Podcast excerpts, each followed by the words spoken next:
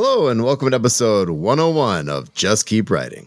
a podcast for writers. by writers. to keep you writing. I'm Marshall, I'm Nick. I'm Brent. I'm LP. And I'm Will. and we got a full house, boys. How's everybody doing? We're here for 101. We survived 100. Almost four years we've been doing this. And like it still blows my mind that we have hundred episodes. And and we're still going. And that's important, I think. Like, are we that entertaining? I don't know. People are listening, so Like, that's I, have something. to, I have to ask myself that. Uh, so before we get rolling, uh, I want to say one big congrats to one LP Kindred who is with us this evening, and I want to welcome him officially to the podcast as a co-host. Woo! Woo! Very excited to be here. This is very, very speech, cool. speech. How does it That- feel? That's, I mean, it feels like when I show up and talk shit as a guest, except that you expect me every time. So that's, I mean, what could be better? That's about right. Yeah, yeah. That is about right. Um, well, welcome. Uh, we we love having you, and everybody's here tonight. This is going to be awesome. We're going to get into the uh, Charlie Jane Anders book again. But before we get to that, um, if you are just joining us, and since we have 100 episodes, if you want to support the show, patreon.com slash just keep writing. I just got to throw that out there every once in a while. If you want to give us a couple bucks, you get early access to the show and um, and Discord and all kinds of little perks. So definitely check it out and support us. We would love that. Um, and but before we get, I'm gonna pass it off to Will uh in a minute. But before we get to that, Nick, I think we have an announcement. You have an announcement. We do have an announcement. Uh, so, surprise! Uh, as of November eighth, here, uh, the project that Brent and I worked on uh, for a shared world anthology came out today. Woo! Uh, did didn't know about it until it came out, and they announced it over Instagram and stuff like that.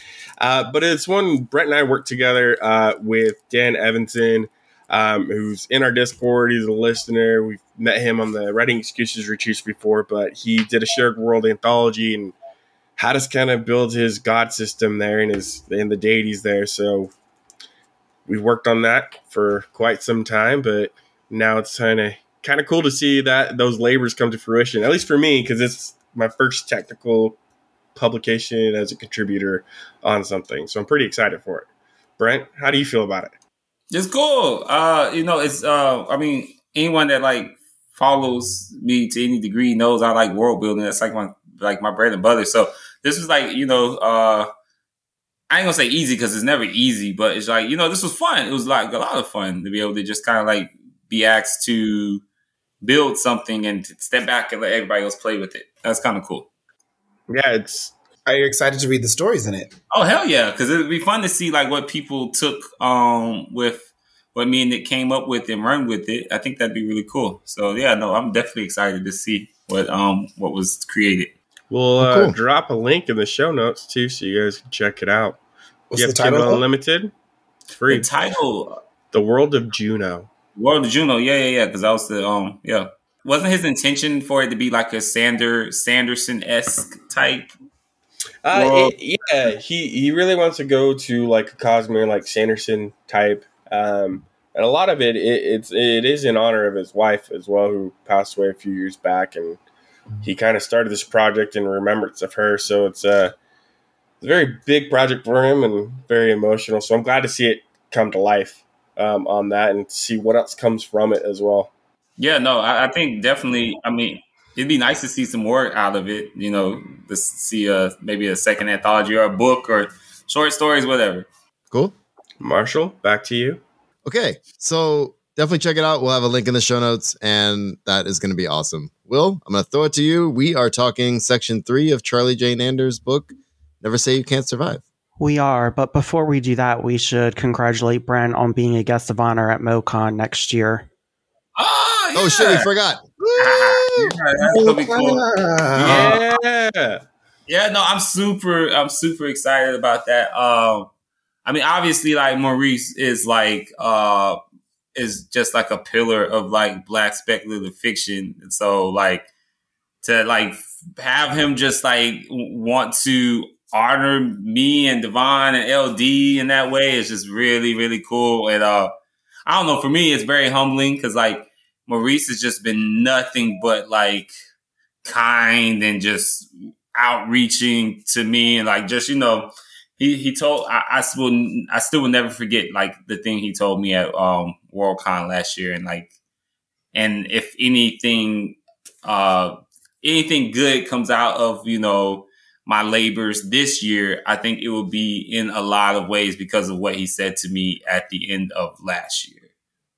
So yeah so I'm really stoked about it That's So, awesome. are any going to MoCon?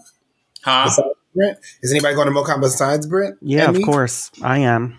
Uh, I'm planning on it. Uh, might be working my little magic with uh, Maurice to see if we can do something special there. Uh, on my end here, uh, I'll leave that a secret for now. Um, but yeah, MoCon's going to be exciting. Well, I'm, Like- I, I missed it a few years ago, so I'm really hoping, really hoping to be able to go now that it's going. I just, you know, I'm close. And I, I, We'll I mean, MoCon is one of those cons where I feel like everyone is welcome. Maurice is such a gracious host and brings on the right people to keep everything there. Like it's a very safe place to be. Um, and if it's your first con, it's a great one to be at. Yeah.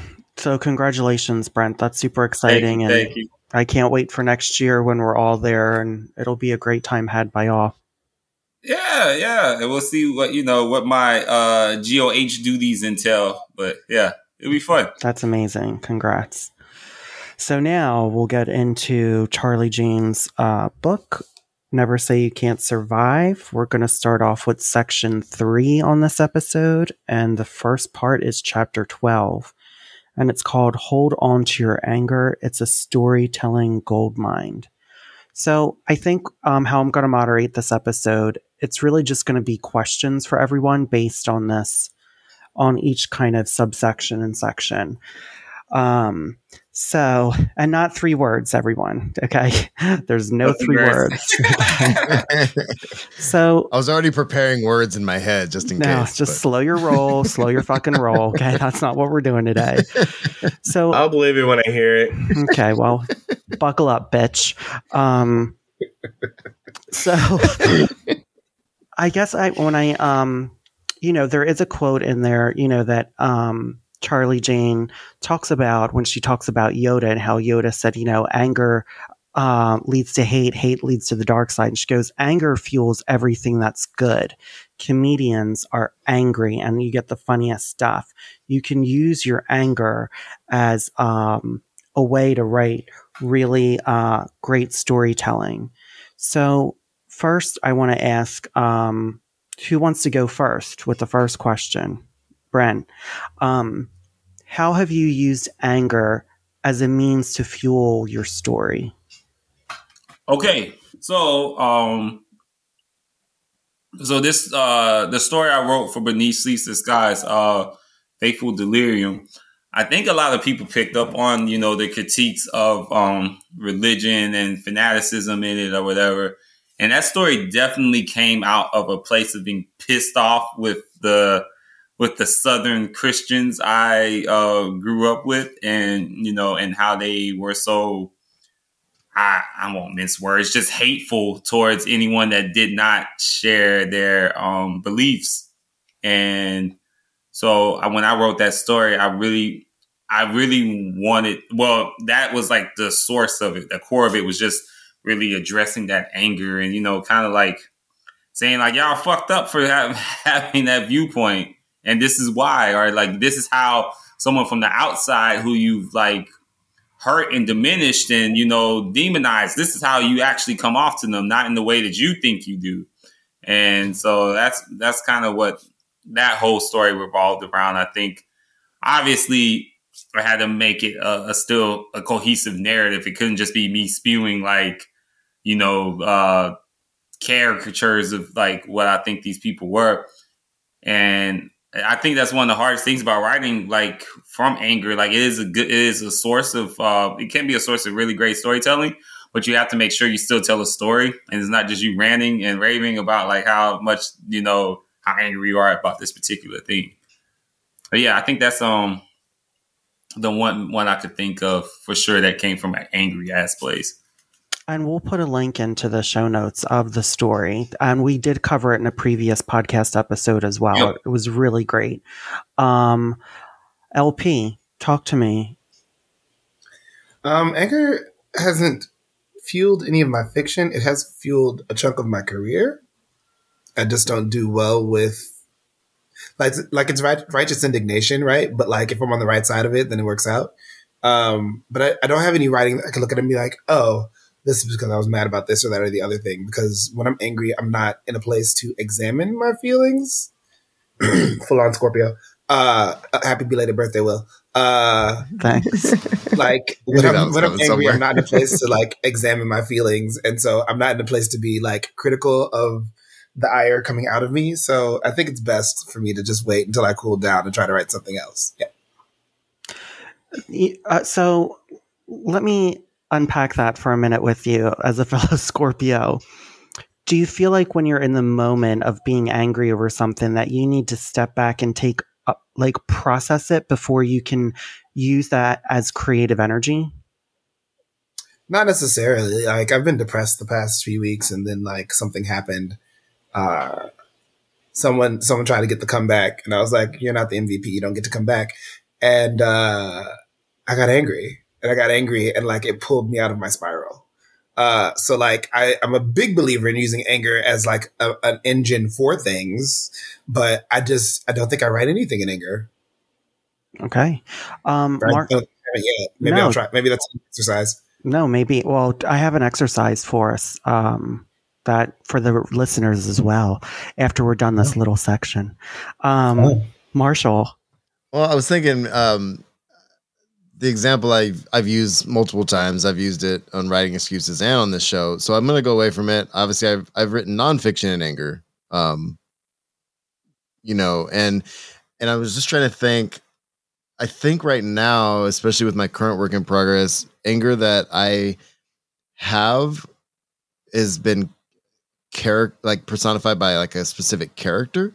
So I have a character in my work in progress right now who I have have kind of thrown some of that um I don't know. They embody basically what I've kind of been angry at the last couple of years like with you know administration at school and various other things in my life. And so I think that that's kind of where I'm at with that. And then something Charlie Jane said, I don't know if it was this section or the next section, but um but like in a specific scene if the character's angry or i wrote a scene today where my character actually had to approach a, a person in power and kind of give them information that they knew they'd be pissed off about. And so i i, know how i felt in that situation and gotten and been angry afterwards. So i kind of put myself in that space a little bit. I don't know if that helps or answers your question. I was just trying to go away from um, the typical answer that I have, but I use it periodically. I have a really hard time, kind of like LP. I have a hard time writing when I'm angry, especially if it's fiction. So we're actually, I want everyone to hold on to that because we're actually going to touch on about processing anger in a minute. But uh, we're going to go to Nick first. Nick, um, have you used anger as a means to fuel your story? Uh, so at first I was gonna say no, I don't write in anger. Then I realized some of my best characters I've written have been fueled by anger. I've created their motivations through anger that I've am, I'm experiencing myself. I guess I could write. I could answer my own question. Um, the do I write from anger? Probably all the time. Um, I'm angry most of the time. It's funny. Uh, someone said, "But you don't you don't come across as someone who's an angry person," and I was like, "Have you seen my artwork? Have you read my um, stories?" Um, a painting I'm working on right now is directly about I'm channeling anger because I'm angry about what happened in Uvalde and the lack of um the lack of anything happening from the senators and from the governor. So I channel my anger through everything. Um, but it also can bring a lot of tenderness also to it because it can sometimes your anger can be protective. And Charlie Jane touches upon this that how every other emotion is connected by anger. You know, when a mama bear is protecting her children, it doesn't come from a place of just, you know, raw anger. It's coming from a place of protection. So, my question I want to ask LP first um, as someone who comes from a marginalized community, do you feel like you're um, always told not to be angry, or have you experienced that? And do you think sometimes that's the reason why that you don't maybe lead with it in a story? I think, uh, as a person of you know several mar- marginalizations, um, fiction is one of the few places where I don't take. This is going to sound really weird. Fiction is one of the pl- few places where I don't take instruction. Like obviously, like I've gone to Clarion and I want to be led and I want to figure out how to become a better writer and a stronger writer and figure those things out, right? But like there are a lot of do's and don'ts that people talk about in fiction, and I'm like, I'm not doing that because this is about the story that I want to tell versus the story that like you or the way that you another person. I was I was on Twitter the other day talking about how I'm a denouement slut, and um, I have a story where the denouement comes before the climax of the story, and like, you know, the story is unsettling partly because of that. And I think sometimes people read it and they're like, oh, you know, this this doesn't this doesn't make sense. Like it, it's really uncomfortable and like it doesn't end. Yeah, it ends really abruptly and it makes you feel discomfited. And I'm like, that's the story that I want to tell. It's not a it's not a you know, it's not a paint by numbers thing. It, it, can't be, it can't always be a formula. It doesn't look like you think a story should look, but that doesn't make it any less, any more, any less, yeah, any less impactful. Right. So like, and in the rest of my life, you know, y'all know I'm kind of like an observational comedian. So like, I just kind of watch the things that people are doing, uh, pick up on the inconsistencies or hypocrisies and then make fun of them for it. And so like, my anger gets a voice. People know how I feel. I don't, uh, I don't have, um, I, I you know, I don't, I went to school, but like I didn't go into corporate America. I didn't go into any like hierarchical structures. I went to restaurants where we're all talking shit. And so like I've never had to not, I've never had a reason not to say what the fuck I was thinking at any given time. So it, it, comes out. I don't hold on to anger because the best thing I can do for me is to make you feel how you made me feel. And then it's outside of me and that, then you feel shitty. So it's perfect.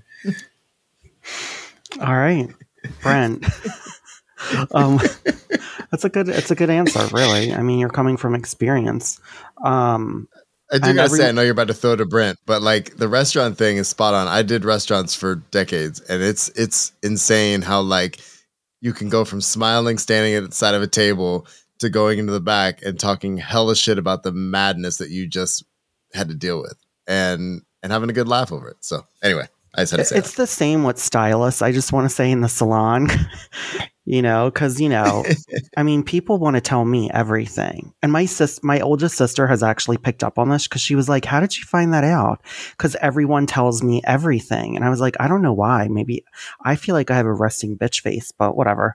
Um, Brent, so as someone who comes from a marginalized community, a, a few of them, Multiple. yeah, do you feel like you have been um, told to, you know?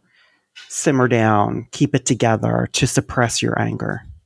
Oh yeah, I mean, hell, that's the way a lot of us are raised because our parents know that you know we we don't get to be angry in the way that other people get to be angry. We don't get to you know have emotion in the way that other people get emotion and and even though it comes from a good place, it it it has um to this day, it's still something you know I'm learning to unravel and to to like um roll back the negative effects of, I guess. So even in my fiction, I think, even in my fiction, and this is something I think you've noticed, Will, actually, in in um our talks and interactions where you you would call me out and be like, well, why haven't you ever went there with your storytelling? Or why do you avoid this in your storytelling? Or why isn't this something you've touched?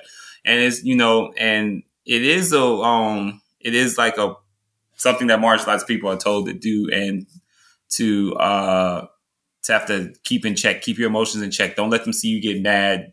They don't deserve your anger or whatever. And it's like, it's not about deserve. Sometimes they get deserve. I mean, they need to get cussed out, but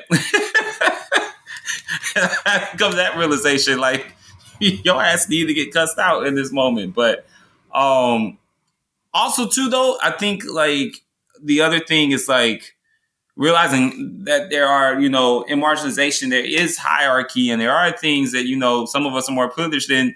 And so now I've come to realize like, well, my light skin ass can go off on you a little more than um the the person next to me who's darker skinned. It may not their anger may not be interpreted that way. So I'm not helping those who have less privilege than me by holding back my anger and holding back my emotions. So I've come to that realization too. It's like, well, I'm I, if if they can't say it, well, I need to say it.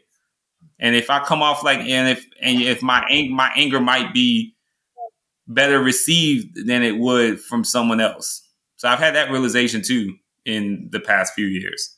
So you know, and sometimes it's like we we think too much of anger as like a, a individual act when actually it it can be very much um uh, uh, you know a way of standing up for community and standing up for each other. And yeah so I guess I don't know. I think I'm rambling now but um yeah that's that's that's how I've had to deal with and think about anger. And to chime in if I don't curse you out who's going to? Mm you've made it this far in your life without being told about yourself, and you obviously right. need it. Right. You, and if you have been told about yourself and you still doing it, that means you need to get cussed out even more. Look, somebody needs to say it in a way that you're going to hear it this time. Yeah. If you don't feel ashamed, not, well, it can be what Evelyn. Every time I see you, it's gonna be beef. Every time I see you, because if you're not gonna get it, I, I, might as well cuss you out every time I see you now. this is me hey, at work. I, swear to God. I was gonna say Evelyn came out your mouth really quick there, Brad. look, I just know from look that's just, it's gonna be beef forever. If you go, if you not gonna learn and you made it this this far in life, and you still want to act up. Okay, well you gonna get cussed out every time I see you. If you made it this far in life, because here's the thing, brought up is a really real thing in the Caribbean. It's the way we talk about home training in the states. Just like if you don't got no brought up if nobody's ever told you about yourself, you're going to walk through your life not getting told about yourself. So I'm going to get the privilege at 40 to tell you about where you are, who you are, and who I am. And like, that's not my fault. Like, I didn't do this to us. I say we should both have a conversation with your mama because I'm not the one. For reals. Um, Marshall, I want to ask you, coming from a marginalized background, the same question about um, suppressing anger and you know, how does it affect you, but also how does it affect your storytelling? Can you use fiction as a means to not suppress it? Has it been freeing? Talk to me. Uh, I think I'm going to start with the last part of that. Yeah, I think because of some of the more recent, uh, you know, before the last few years, I think I have been a little more free to explore some of those things in my writing. Like I have characters that are dealing with some of the stuff that I've had to deal with, you know, um, being um, the only black teacher, for example, in my school district, right? So every time I get upset, you know, everybody thinks that I'm just, oh, it's just the angry black guy. It's always that, right? I I don't and so for years and years and years, I made a point of trying to I don't know, not show like the opposite of what these guys are saying. like I didn't tell people off, I bit my tongue. And I've recently been standing up to people and telling them how it is. And I'm okay with that at this point in my life. I'm 43 years old. I'm a grown man at my job. And I'm like, no, you treat me like shit and you don't treat everybody else like this.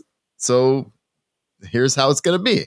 I'm not going to keep doing it this way. Um, so I think I think that's given me a little bit of ammunition for my writing for sure. Um, because I do have characters that are dealing with some of this. Um, and stepping into their their moment, their you know, their power and saying, Hey, look, I'm gonna stand up for my family, I'm gonna stand up for my for my people um, and move forward. So I think I think yeah, I think those experiences have been helpful for my writing going forward. My current project for sure, but um, it's also really nice having these conversations too because I'm not the only one that feels like they need to tell someone, and I'm okay, and that and that makes me feel good. So thanks, guys. Anytime. All right. So now we're going to go to the people are only interesting as the relationship section. Wait, aren't you going to ask Nick about his experience as a white man who is married to a Latina with Latina children?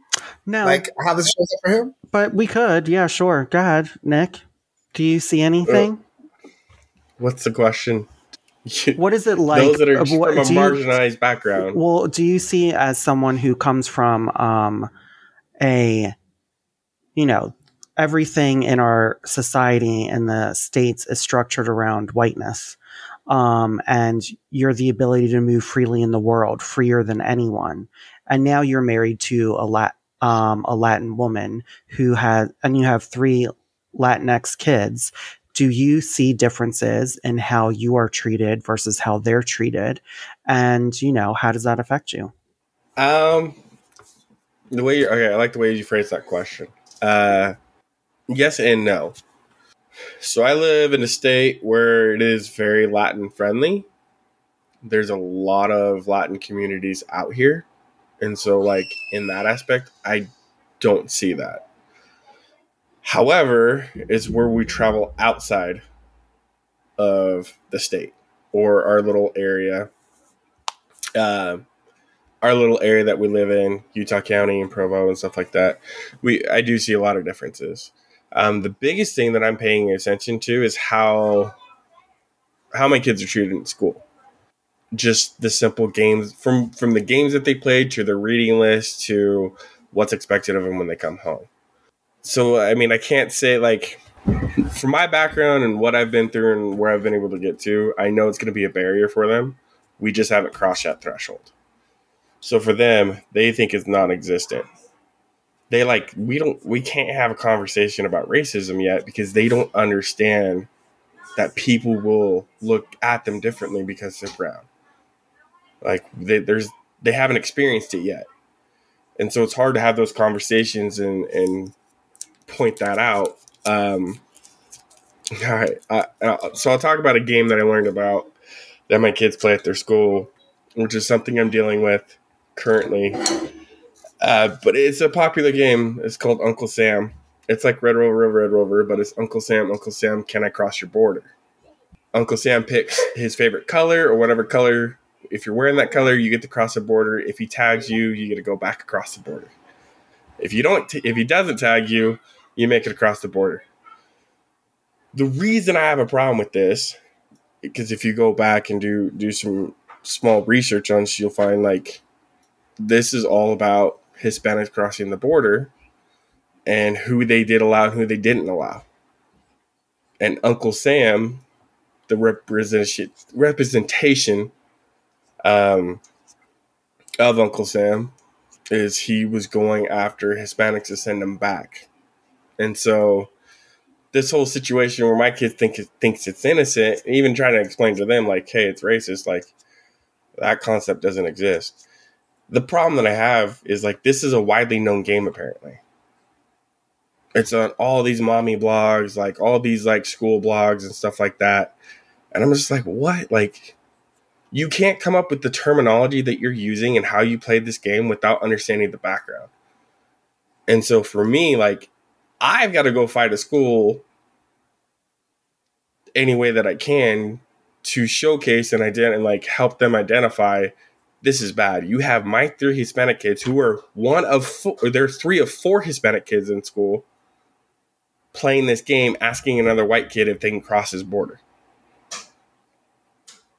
So like it, it, those are the subtleties I get to deal with on my end of things. And I always have, I'm always vigilant on it now. Um, I think that's the biggest change since being married to my wife is like I have to watch for that stuff because they're not, and they may not notice it, or my wife might, might notice it right away. Will Does anyone want to ask any questions? You know, I mean, I mean, yes and no. I mean, LP, thanks for bringing that up in the comments though, because I didn't know if I wanted to touch on that, but like, no, but that I mean, I my think experience now. I'm, I'm Nick. I understand. I I hear. I, I'm first of all, I'm really glad that you're fighting the school on this. I think this is something my wife would probably burn the place down over. Um, but honestly, like, I think it's important to recognize those things and and it's never really too early to start talking to your kids about this stuff because they are going to experience it and they probably have and haven't noticed it and it's probably a good idea um, to have those conversations and and from a parent perspective too um, you know i have um, a trans son and i'm trying to figure out how to make sure that his needs are met at school as well you know what i mean so like and the bullying and everything. I mean, I've experienced bullying and everything else under the sun, but like not in that exact way. And so now I got to figure out what that looks like. You know what I mean? And that's just part of that's that's all stuff that I feel like I can use because I have queer characters in the stories I'm writing. You know what I mean? And I see my children on the page and I want them to see themselves on the page and I want them to see themselves um flying fucking spaceships and shooting aliens and stuff. You know what I mean? All the shit we've been talking about, right, Brent? Riding dragons. riding fucking dragons are next, man. I'm I'm writing a space opera at the moment, but dragons are fucking next. But but that but that's my point. You know what I mean? Um, so I support your fight, Nick. That's kind of all I want to say.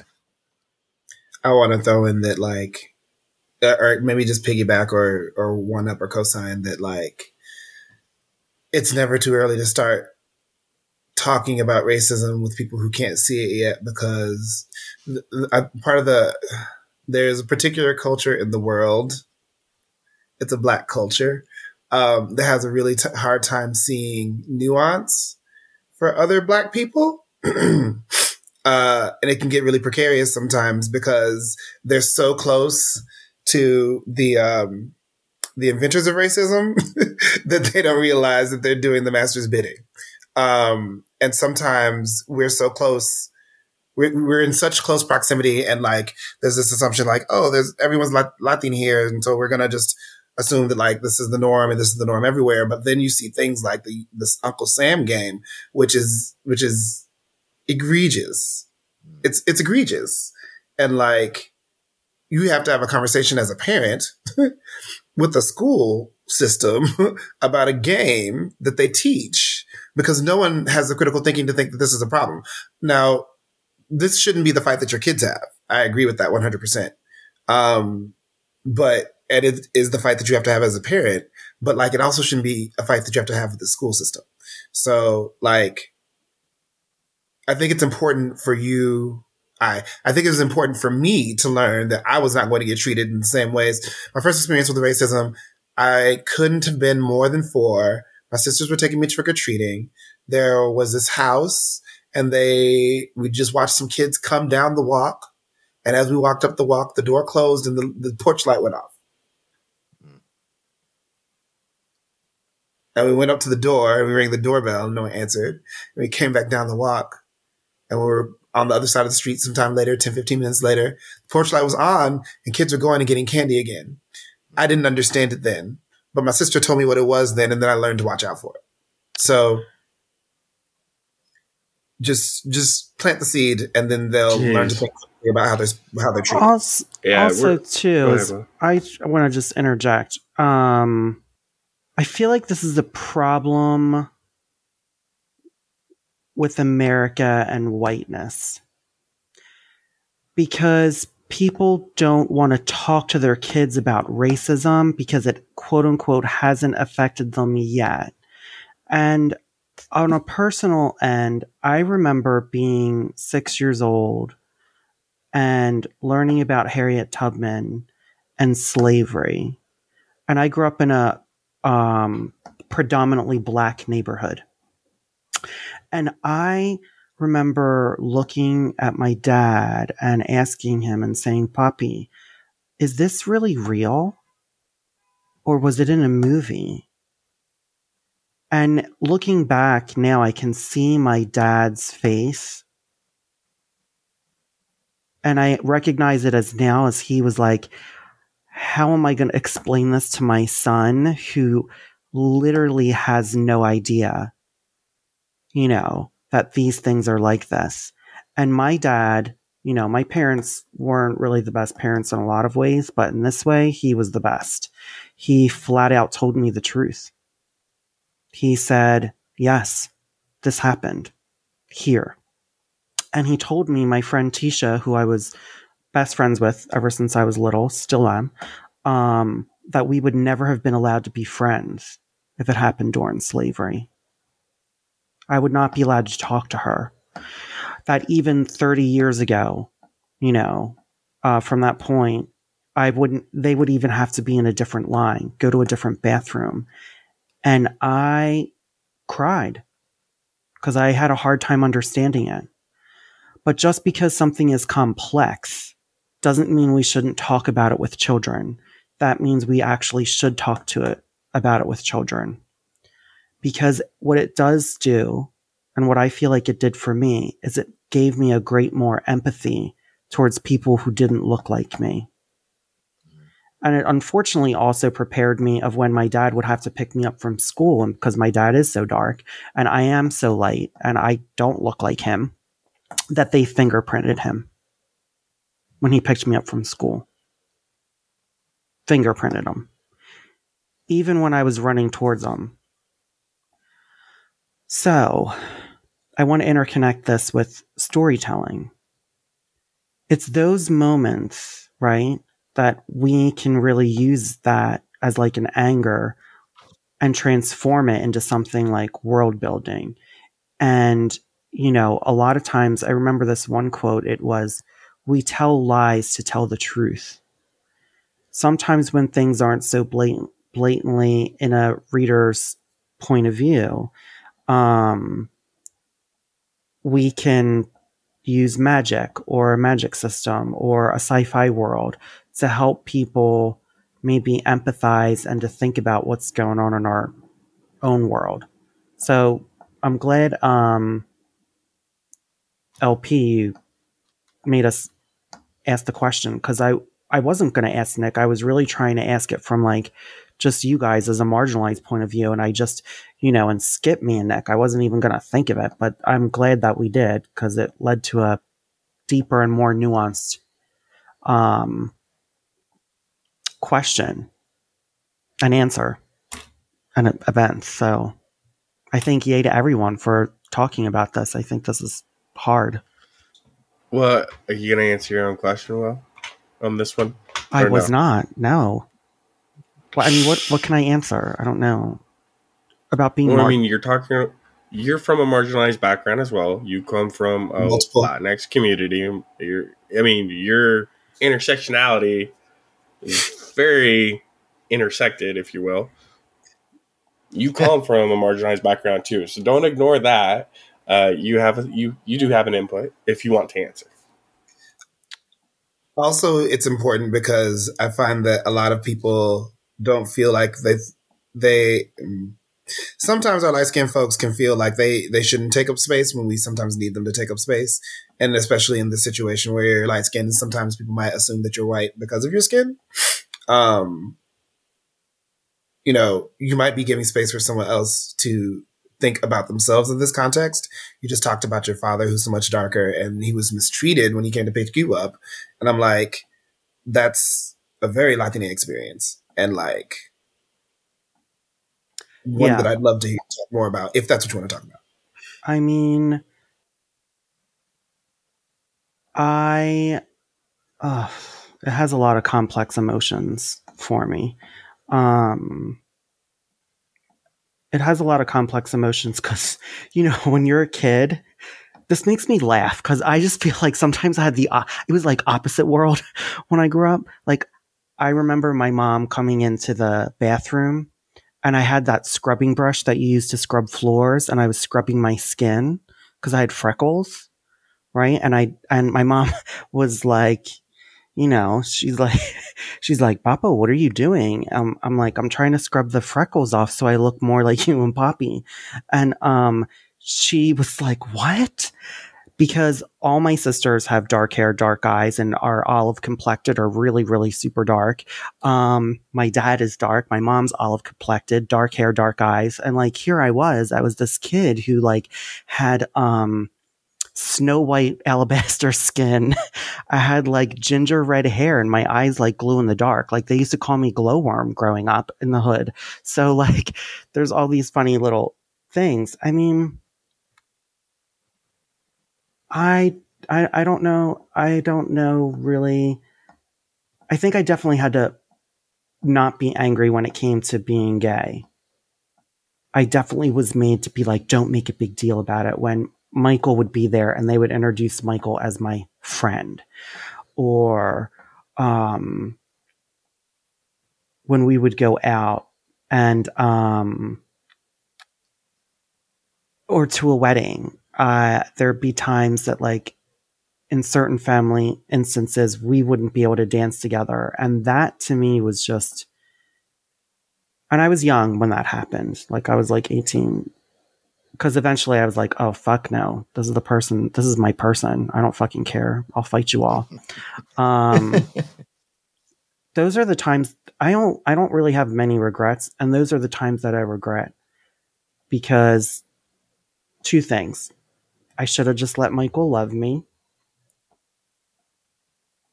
And um I should have led with love. Because when you lead with love, sometimes that breaks barriers, you know, and eventually because I was so brazen and I was like, no, like I didn't care. I would hold Michael's hand, I would be affectionate. It actually then started to make my outside family, not so much my sisters, because they were always supportive, um, melt and actually understand. So, but my anger I usually had to hold down. And then, you know, it came about in other ways. So, that's all I'm going to touch upon there.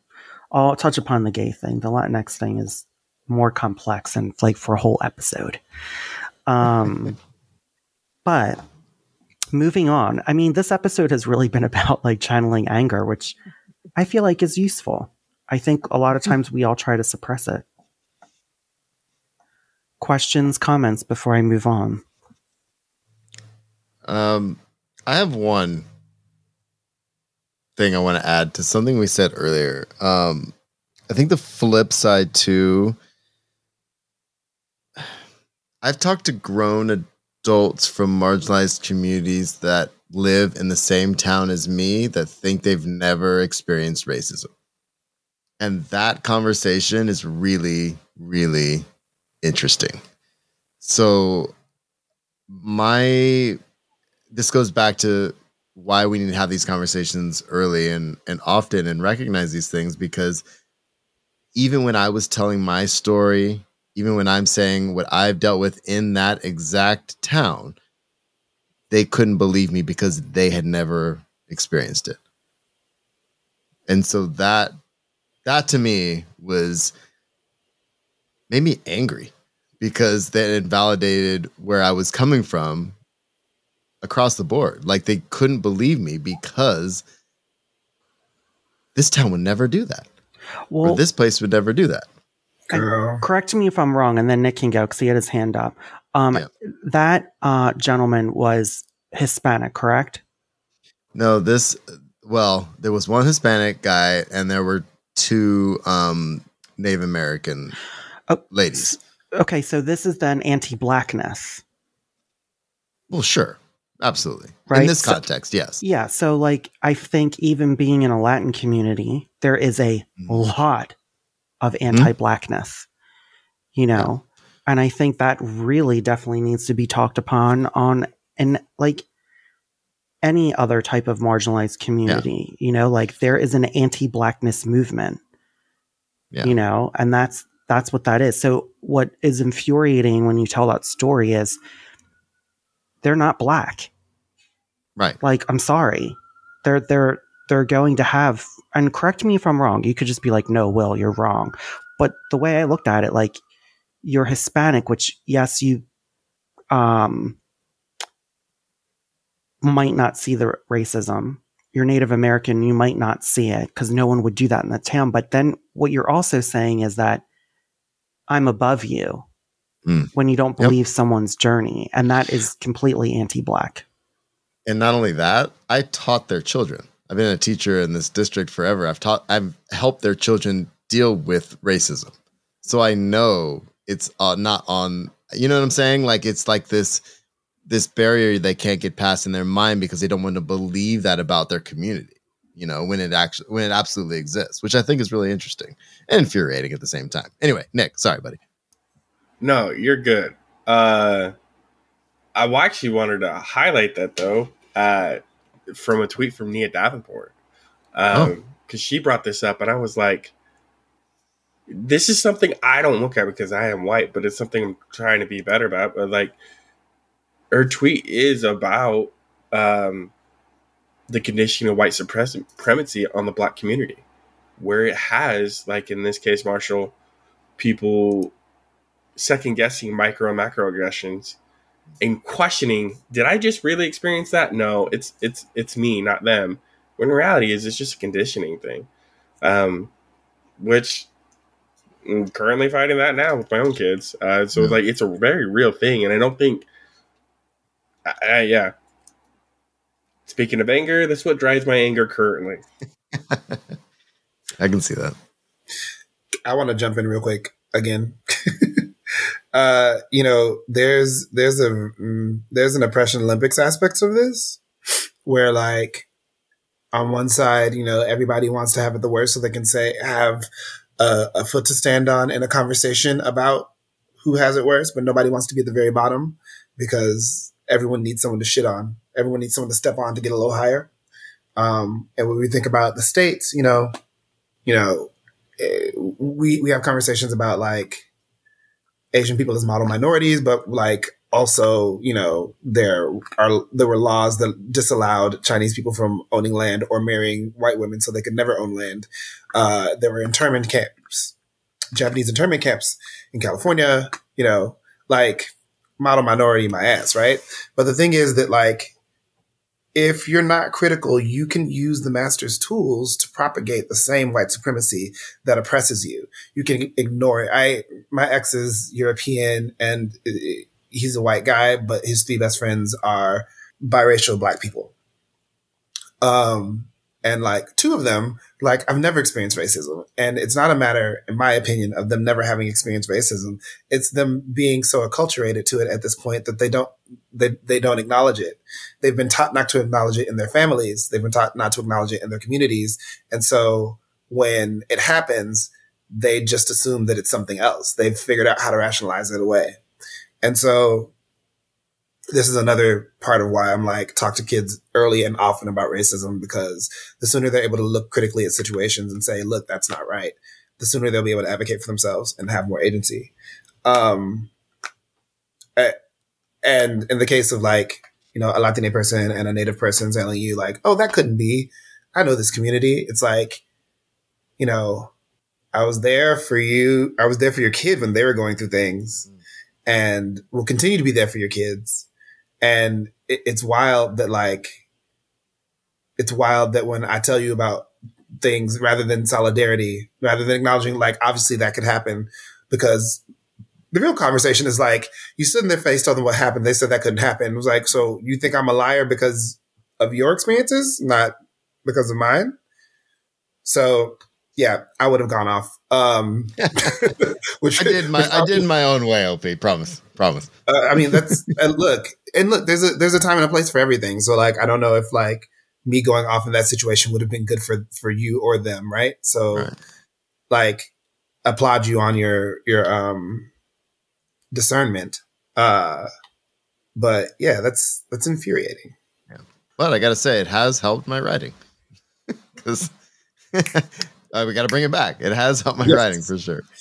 All right. Well, you know, for once, I'm going to be father time. And I feel like if I delve any more into section three, we're going to be like way long in the episode and we covered things and talked about things. I, well, you know, who knew how where this was going to go? This is kind of why I started asking these questions. So, um, with that, Actually, How I many only asked one question.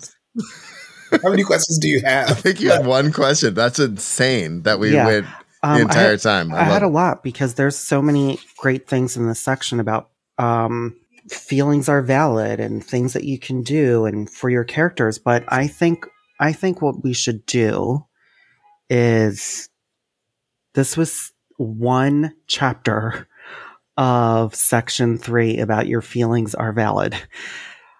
So, um, everyone needs to pick up the book because there's so many more good things in this chapter. But the reason I kind of really had asked that one question, maybe two questions I asked, um, was because in our world, we are taught that anger isn't always good and we should suppress it. And especially if you're coming from a marginalized background, it's always like, wait your turn, calm down. And to Brent's point, that also you couldn't um, express it in the same way that someone who's like cisgendered white male or cisgendered white woman.